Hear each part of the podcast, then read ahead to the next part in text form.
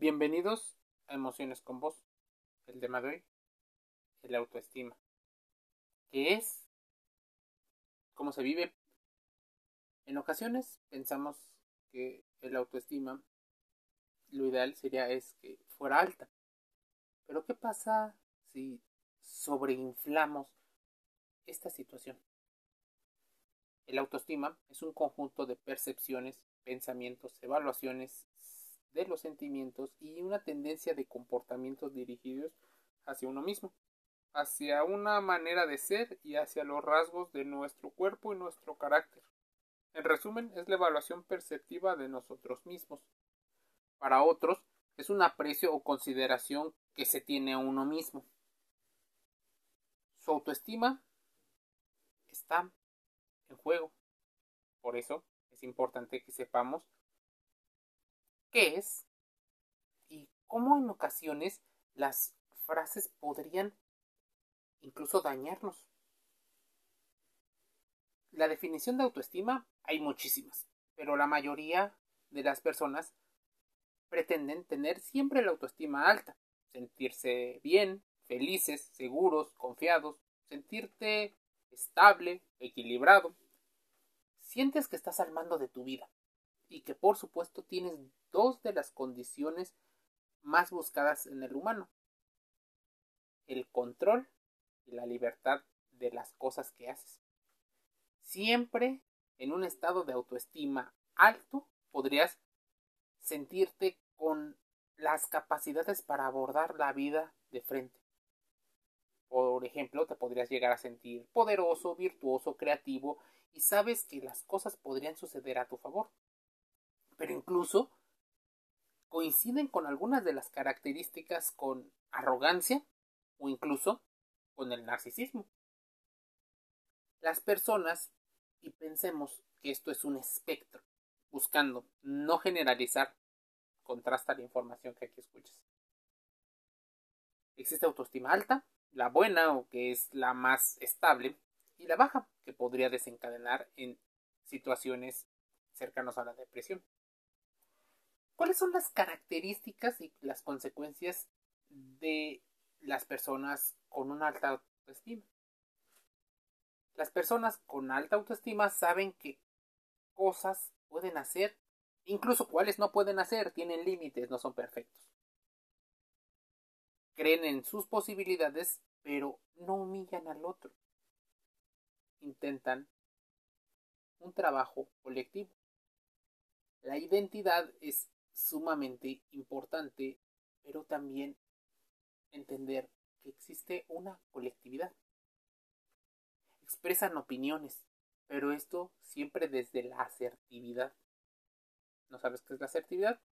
Importante contrastarlo.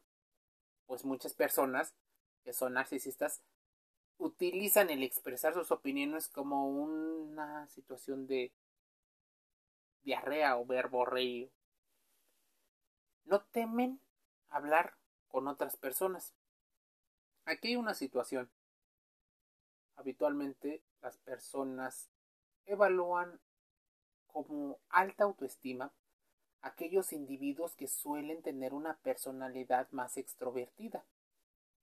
Entonces parecería que los introvertidos que tienen habilidades diferentes para comunicarse en grupos un poco más cerrados y apostándole más a la confianza, podrían ser vistos como personas con baja autoestima.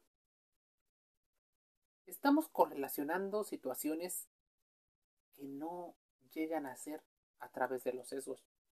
Entonces estamos sesgados en hacer que nuestro juicio cuadre con lo que nosotros creemos o nos han enseñado que es autoestima, incluso una alta autoestima. Las personas con esa alta autoestima se valen por sí mismas ante diferentes situaciones, pero no porque no quieran el apoyo o no sepan, sino porque saben adaptarse y tienen habilidades blandas, duras, para poder hacerlo. Tienen consideraciones por los otros, un sentido de ayuda y están dispuestos a colaborar con los demás. Son personas más originales, inventan cosas y se interesan por realizar tareas a veces desconocidas. Es normal que no siempre te sientas con una alta autoestima. Es normal que en ocasiones haya momentos en los cuales esa autoestima pueda verse mermada por algunas situaciones. Podría darte más situaciones y listados con respecto a qué es la autoestima.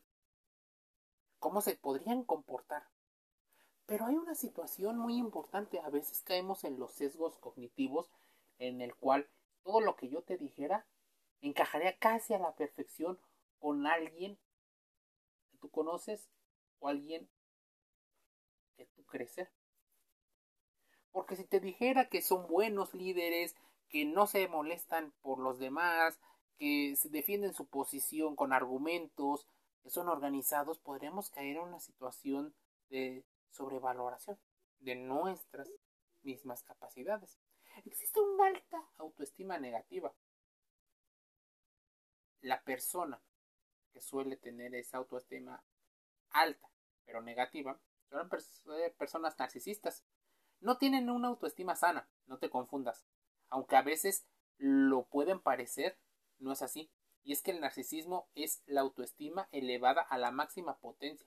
Se trata de la admiración excesiva que sienten por su aspecto físico, cualidades y odotes. Así pues, el narciso tiene una autoestima inflada. En ocasiones utiliza la mimética. Está imitándote en cómo te comportas casi siempre hacen un match con las personas que suelen ser más reservadas. Pues estas personas consideran esta extroversión, este poder de encanto, la palabra, que suelen ser muy seductoras o seductores, y suelen ser valorados mucho más por el sexo opuesto. podemos detallar algunas características de esa alta autoestima negativa. Habitualmente se muestran seguros de sí mismos incluso en extremo. Pero puede ocurrir que empiezan a insinuar que no pueden, luego sí pueden. Ya estaríamos hablando de tipos de narcisos que utilizan una imagen de autoestima no tienen. Así bien, por lo general, la gente los rechaza.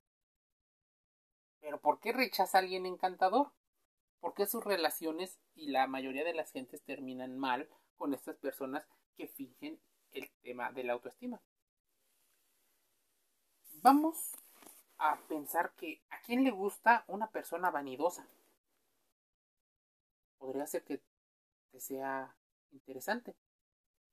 Pero cuando las cosas y las descripciones van en tu contra o en la situación que no te favorecen, la gente suele responder de una mala manera. Pero no la llamamos mala, llamémosle la utilización de los mecanismos de defensa. Las personas que son normalmente narcisas y mienten con el tema de la autoestima, cuidan demasiado su salud y pareciera que son personas que cuidan su templo, que cuidan su cuerpo, que cuidan su mente. Aquí hay una situación. Su cuerpo podría ser el vehículo para obtener cosas, las cosas que la mente quiere. Sienten que merecen tener más que los demás. Se aman a sí mismos de forma enfermiza, desproporcionada y en extremo hablan en extremo y son escandalosos, buscan llamar la atención. Podrían ser pasivo o agresivos. Eso es parte de esa alta autoestima, pero negativa. Otro término que podría ser relacionado con el autoestima es el positivismo. Coloquialmente, ¿por qué le échale ganas? Muchas veces no es suficiente. Estamos apostando a una situación meritocrática, situación que no siempre es a favor de una persona. ¿Cuántas veces has escuchado la frase de échale ganas, vamos, tú puedes? Y existen muchas buenas razones por que te lo dice. Pero en general podemos decir que hay una total desconocimiento de los malestares psicológicos. Las maravillas de la tecnología de nuestra sociedad son producto también de una cultura de la productividad y del trabajo duro, pero también han creado desigualdad, cansancio, desesperación, ira, depresión en muchas personas. Es decir, la cultura de la meritocracia nos orilla a pensar en que si estamos mal es porque nosotros hemos hecho algo o no lo hemos hecho lo suficientemente energético para estar bien. Se ha entendido muy mal los principios de la ley de atracción. Incluso la ley de atracción en el tema de la psicología no se llama así. Y está estudiado más como en la repetición de patrones, el síndrome de la familiaridad o de la mera exposición. Si bien hay un componente voluntario fundamental para la recuperación psicológica, es fundamental acercarte a un profesional y evitar a los gurús que mandan solo frases en las cuales solo buscan un like. Porque no es así. Están vendiendo probablemente mentiras. No te llevan a la reflexión, que es algo que debería de ser vital. La contrastación de información. El ponerlo en contexto. De la misma manera, quien vive bajo estrés mental o emocional no necesariamente se beneficia de nuestras motivaciones bien intencionadas de inspirar en el positive o la autosuperación. Incluso hay un negocio detrás de ello, por lo cual el autoestima puede irse mermando a partir de una inflación. Mucha gente piensa que hacer deporte o que ir de compras, de shopping, es terapia. Y claro que no lo es, porque debería de haber muchas condiciones para considerarlo. Pero es lo que comúnmente la gente conoce. Y eso porque se distrae. Cuando a veces te sientes mal y tu autoestima ha descendido en este espectro, sueles pensar muchas cosas o quieres no pensar otras. Todo depende de la persona. Así bien, el autoestima podría ser un tema para el éxito. Incluso algunos autores mencionan cómo la autocompasión y no la autoestima es la clave del éxito. Es importante que para tu desarrollo personal en esta vida encuentres educación emocional. Comprendas por qué se activa en ti la ira, el enojo y todas esas emociones que la gente considera negativas. Entender su origen, no solo en ti, sino en la humanidad. Es una información de la que no te vas a arrepentir. Conocerla te llevará a entender una parte de ti que ni tú conocías que probablemente nadie más conozca. Eso es conocerte de verdad. A muchos les espanta, les genera un poco de miedo, pero vamos, hazlo poco a poco. Y de preferencia guiado con un profesional. La autoestima es algo muy importante. Lo escuchaste en Emociones con Vos, el podcast. Suscríbete. Un saludo.